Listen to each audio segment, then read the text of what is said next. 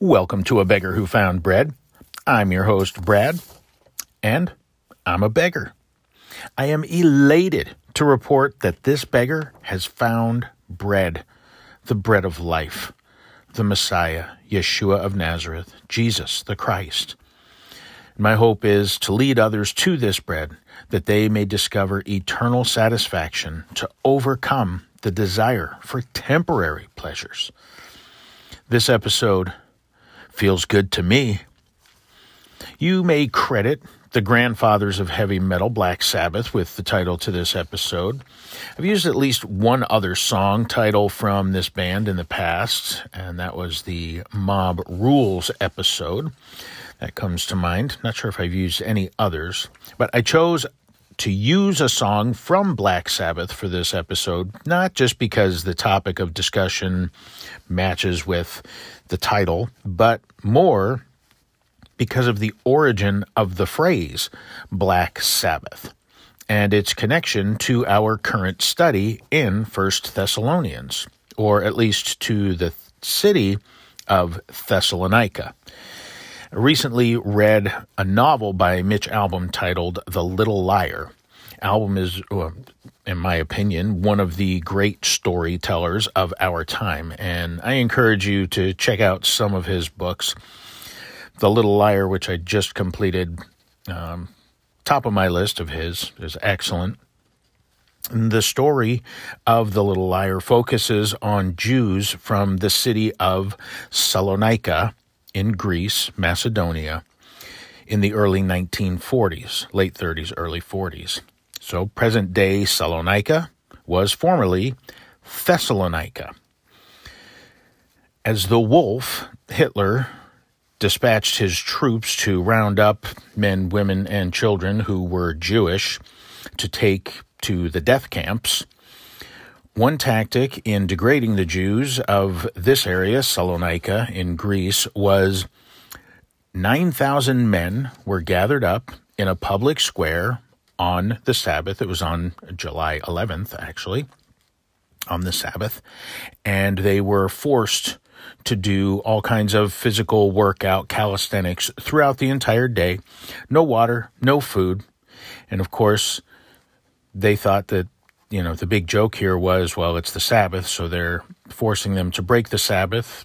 The men were not allowed to go to the synagogue, and you know, they prevented them from attending services. And uh, but more brutally, any man who stopped for a breath, trying to take a knee to get some rest, or fell out due to exhaustion, was then beaten, abused, or became prey to the Nazis' attack dogs. This became known as the Black Sabbath in Salonika. And whether or not the band members of Black Sabbath knew of this particular event, I mean, I, you could always tell there was a darkness, no pun intended, to the name Black Sabbath. But it attaches to this event in history in Salonika. And as you know, this podcast is not about the music.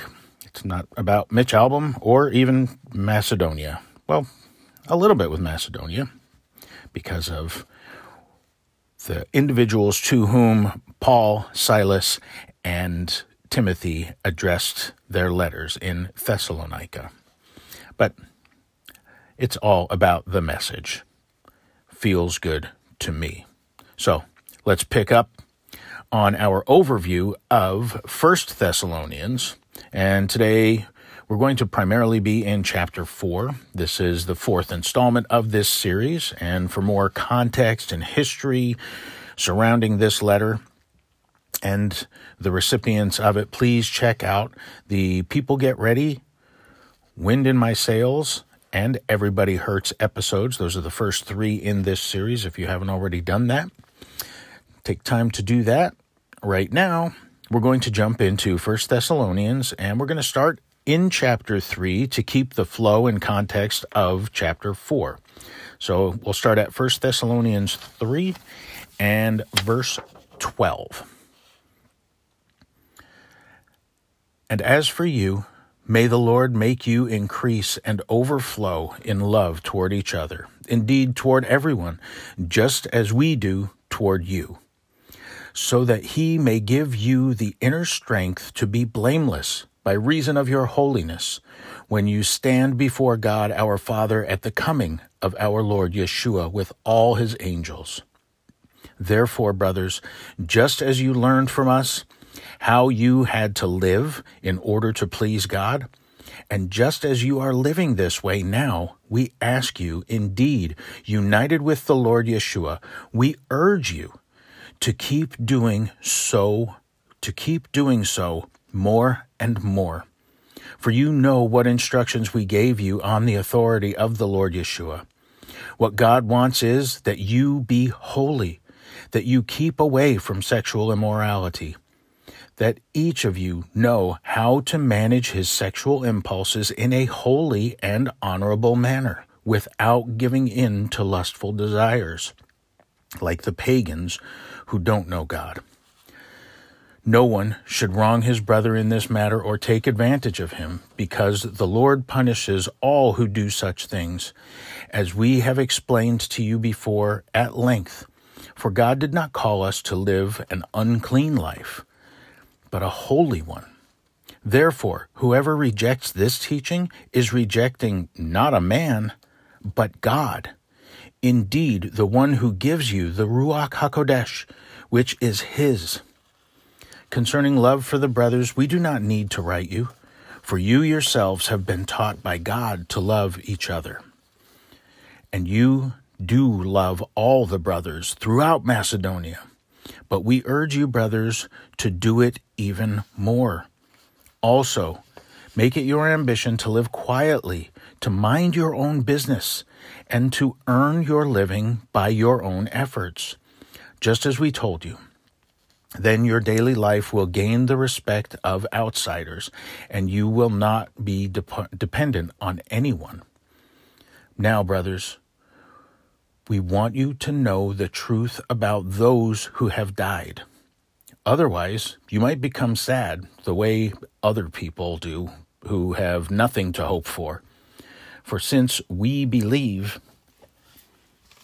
that Yeshua died and rose again, we also believe that in the same way God, through Yeshua, will take with him those who have died. When we say this, we base it on the Lord's own words.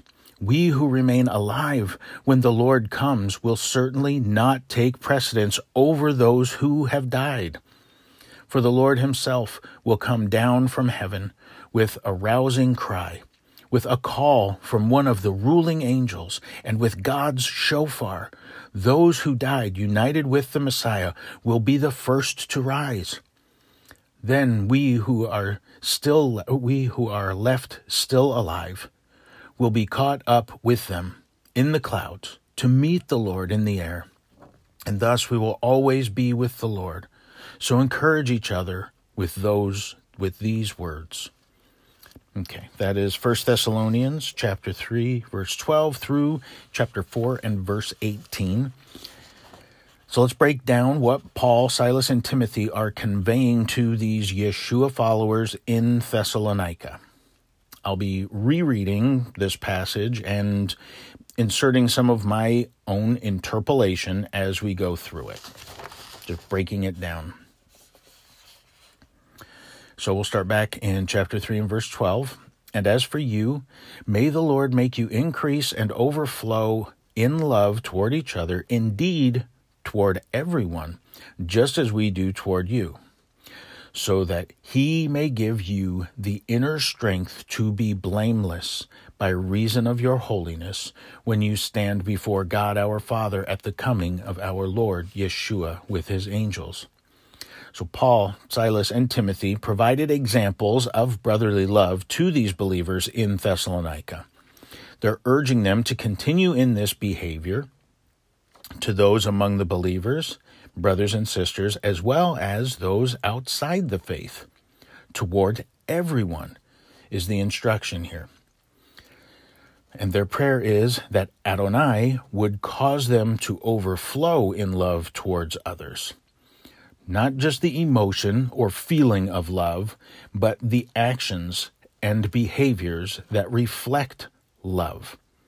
Specifically, what the scriptures reveal as loving actions through the commands of Hashem. And that they would be empowered by Hashem, the Holy One, strengthened in their work in doing these things and being prepared, living a holy life, being prepared to face Yeshua at his return and to face the Father when Yeshua returns. Hallelujah. And so this letter goes on. Therefore, brothers, just as you learned from us how you had to live in order to please God, and just as you are living this way, now we ask you, indeed, united with the Lord Yeshua, we urge you to keep doing so more and more. The apostle and his companions taught and displayed how to live in a way that is pleasing to the Holy One, blessed be He. And there are some who would say, well, there's nothing I can do to please God. And that's untrue. It's unscriptural people say this, people say things like that, but in, this portion as well as throughout Scripture, including the words of the Master Yeshua himself, we are instructed in ways that do please Hashem. We should not make the Most High out to be some taskmaster incapable of being pleased or satisfied. He desires obedience over sacrifice. It is a cop out and it's a justification of sinful behavior to say, well, Adonai is incapable of being pleased, and that's why we needed Jesus. We can't please him by our works or our deeds. And of course, we are saved by grace through faith in Messiah Yeshua, but as Ephesians 2:10 reveals, we are saved to do good works in Yeshua. That is, works that please Hashem. Chapter 4, picking up at verse 2 For you know what instructions we gave you on the authority of the Lord Yeshua. What God wants is that you be holy. Adonai declares in Leviticus 19:2 as echoed by others throughout scripture including the apostle Peter be holy as I am holy. Kadosh, holy, means set apart, set apart to Adonai Elohim, the Lord our God. We are to live in a way that there is a distinction, a difference between us who follow Adonai through Yeshua and those of the world. Continuing on, that you keep away from sexual immorality, that each of you know how to manage his sexual impulses in a holy and honorable manner without giving in to lustful desires like the pagans who don't know God. Okay. An aspect of holiness is abstaining from sexual impurity. The writers, uh, Paul, in the first uh, first portion, he says that we are to live holy and then he taught and then he goes into one specific area or aspect of holiness and that is abstaining from sexual impurity exercising self-control not giving in to lustful desires. And this warning goes to the God-fearing Gentile believers who were in Thessalonica as well as the Jewish Yeshua followers it identifies the behaviors of the pagans out of whom the God fearing Gentiles came. So it's a caution to them not to continue in those ways and it, or to return to them. It is also a warning to the Jewish believers not to be influenced into the pagan ways, confusing their liberty in Messiah with giving in to the lusts of the flesh. The wording Paul uses here is interesting. And I believe it goes further or has has some specific application that may be seen by many as more of just a general statement. So, what's translated as sexual impulses is the Greek word skavos. Skavos.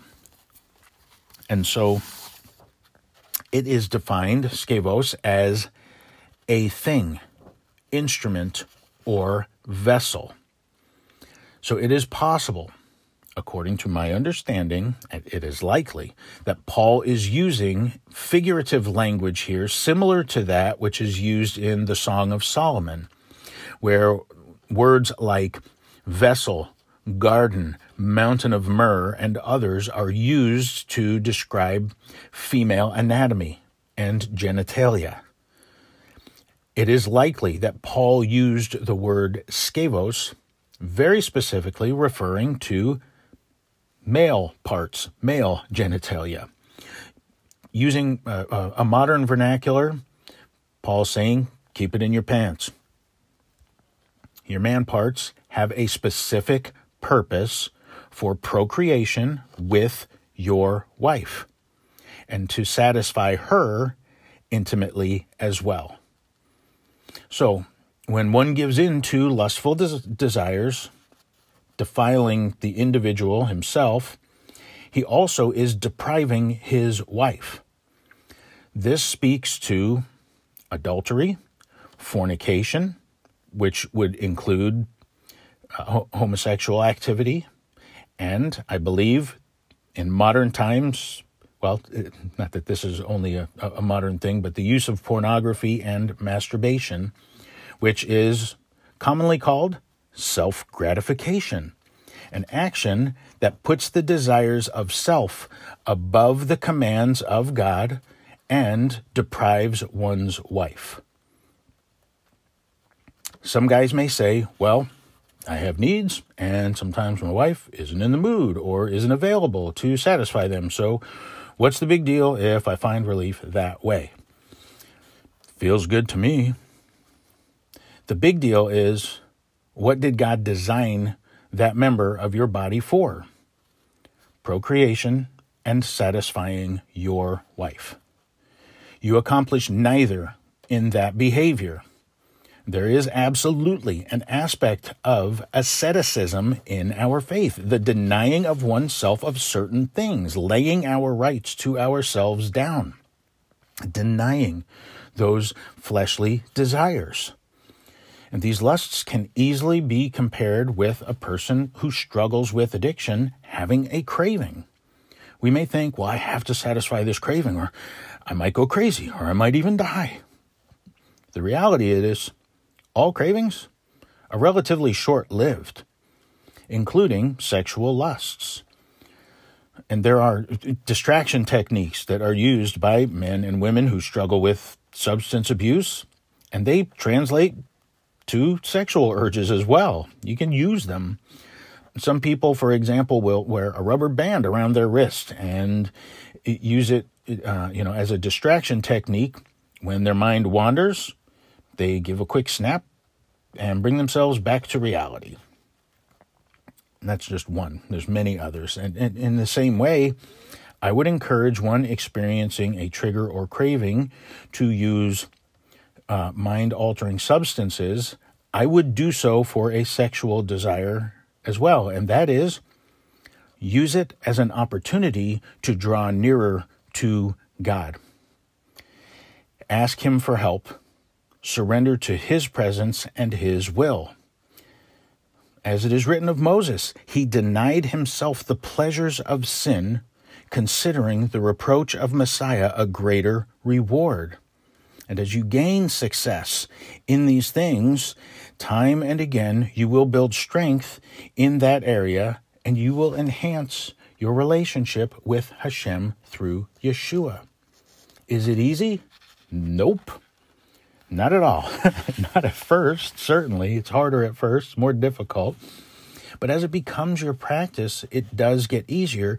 And your, again, your relationship with Hashem is enhanced and your relationship with your wife, if you are a married man,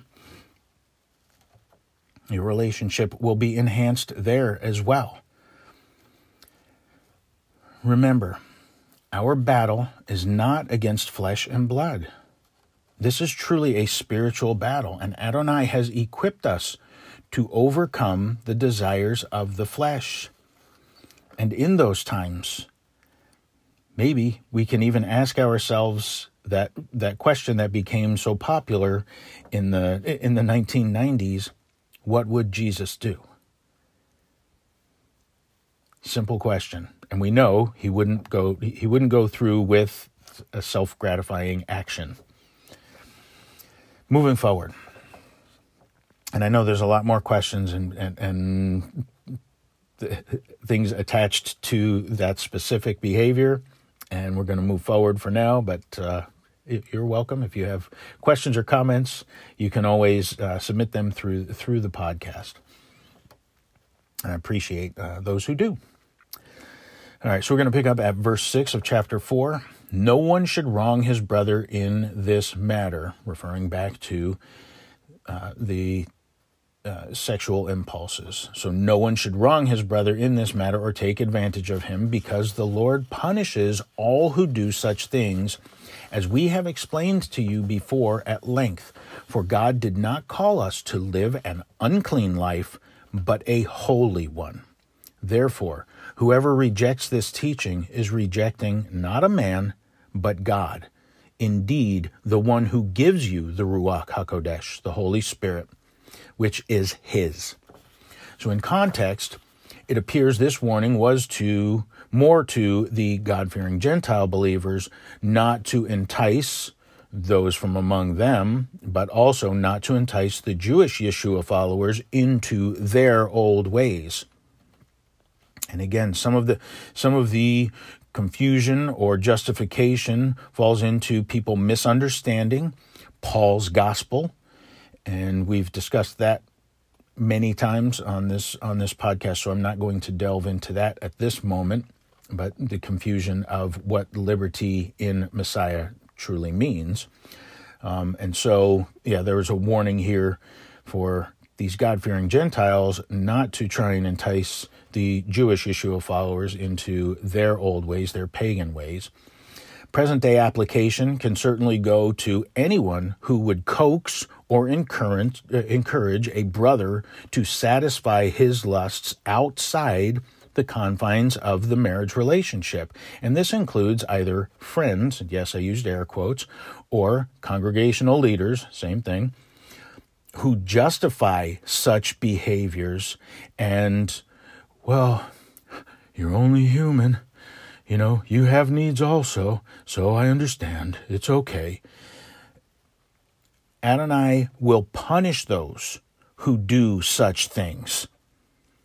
We are called to live a holy life, and Hashem equips us to do so with his teachings the written law, the Torah, and by giving us a portion of His Spirit, the Ruach HaKodesh, to live according to His ways. To say that it is impossible to overcome these things is to diminish the power of the Holy One, blessed be He, of El Elyon, the Most High God, by saying His his Ruach HaKodesh, his Holy Spirit, is not strong enough to fight these urges within me.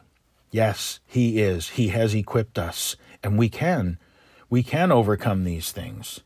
This would be this would be an appropriate spot to use the often taken out of context, I can do all things through Messiah who strengthens me. This would be an appropriate place to use that. Verse 9 Concerning love for the brothers, we do not need to write you, for you yourselves have been taught by God to love each other. And you do love all the brothers throughout Macedonia. But we urge you, brothers, to do it even more. Also, make it your ambition to live quietly and to mind your own business and to earn your living by your own efforts just as we told you. Then your daily life will gain the respect of outsiders, and you will not be dependent on anyone. So I feel like this section, these verses, are fairly self explanatory. Live meek and humbly. Grow in love towards your brothers and sisters. Practice those things all the more. Continue to grow and increase in those things. If a man works not, neither should he eat. As God has equipped us, he provides through that that uh, talent or gift or whatever you would like to call it, that ability, he provides for us through that to meet our needs. Of course, as the scripture states, the poor we will have with us always, and we, we're to give charitably to the poor, the needy, the widow, and the orphan. And the hope being that each one will not be forever dependent on others. Paul gives actually a little more stringent warning in the second letter to these believers in 2 Thessalonians 3. And so it seems that laziness may have been a an issue within this fellowship or surrounding these people. And from 2 Thessalonians 3 starting at verse 10, for even when we were with you, we gave you this command. If someone won't work, he shouldn't eat. We hear that some of you are leading a life of idleness, not busy working, just busy bodies. We command such people, and in union with the Lord Yeshua the Messiah, we urge them to settle down, get to work, and earn their own living. And you, brothers, who are doing what is good, don't slack off. Furthermore, if anyone does not obey what we are saying in this letter, Take note of him and have nothing to do with him, so that he will be ashamed. But don't consider him an enemy. On the contrary, confront him as a brother and try to help him change. And I love that that little disclaimer at the end there because I think some people would, yeah, let's just write those dudes off. They're not doing anything. They're slackers. They're they're they're lazy. Let's let's just cut them off from from everything. But that's not what Paul is saying here. Don't consider him an enemy, is what Paul is saying, and that we should confront such a, a one in love as a brother and try to encourage and help them make changes to see the benefit of, of doing their own work, their own labor. All right, back to First Thessalonians and chapter 4, verse 13 is where we'll pick up. Now, brothers, we want you to know the truth about those who have died. Otherwise, you might become sad the way other people do who have nothing to hope for. For since we believe that Yeshua died and rose again, we also believe that in the same way, God, through Yeshua, will take with him those who have died. Okay, so we should not mourn or grieve the way the world does, those who do not know Hashem. They do so in a manner of hopelessness. When a brother or sister in Messiah physically expires, they die bodily. Of course, we will will miss their presence among us in our lives, but it is a temporary absence. We need to remember that it's temporary. It is until we meet again, not a farewell, you know, forever goodbye. It's until we meet again. At the resurrection, Yeshua himself declaring, He is the resurrection and the life. Hallelujah. We who believe in the resurrection are most hopeful of all. All right, moving on to verse 15. When we say this, we base it on the Lord's own word. We who remain alive when the Lord comes will certainly not take precedence over those who have died. For the Lord himself will come down from heaven with a rousing cry, with a call from one of the ruling angels, and with God's shofar. Those who died united with the Messiah will be the first to rise. Then we who are left, still alive, will be caught up with them in the clouds to meet the Lord in the air. And thus we will always be with the Lord. So encourage each other with these words. The Master will return to claim, to gather those who are His. This is the resurrection and the greater Exodus. Many will say, at, uh, you know, that this is the rapture. They use that, that word. I encourage you, please listen to the Gone Away episode. And I think that's from the second season of this podcast.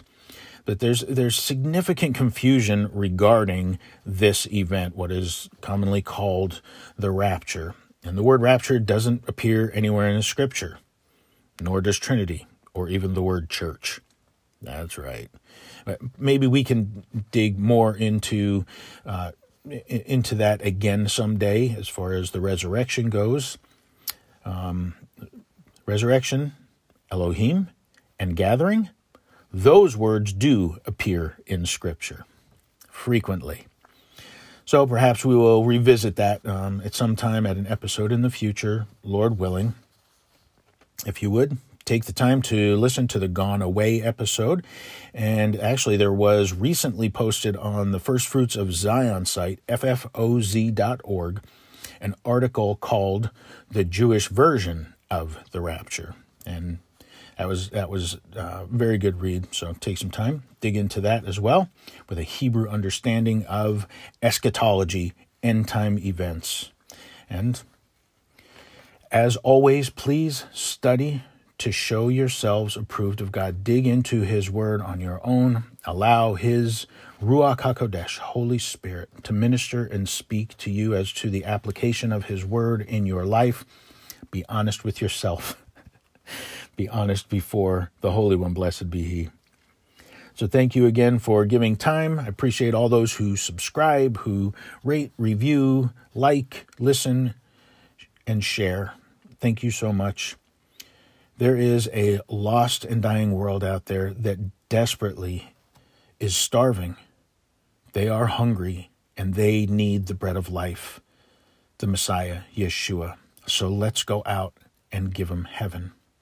And until next time, may the favor that the Master, Yeshua the Messiah, the Zaddik, the righteous one, the favor that he earned in the eyes of Hashem, May it be upon you and all your household.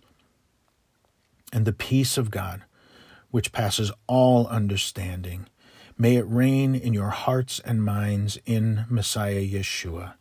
Grace and peace to you. Chen Shalom.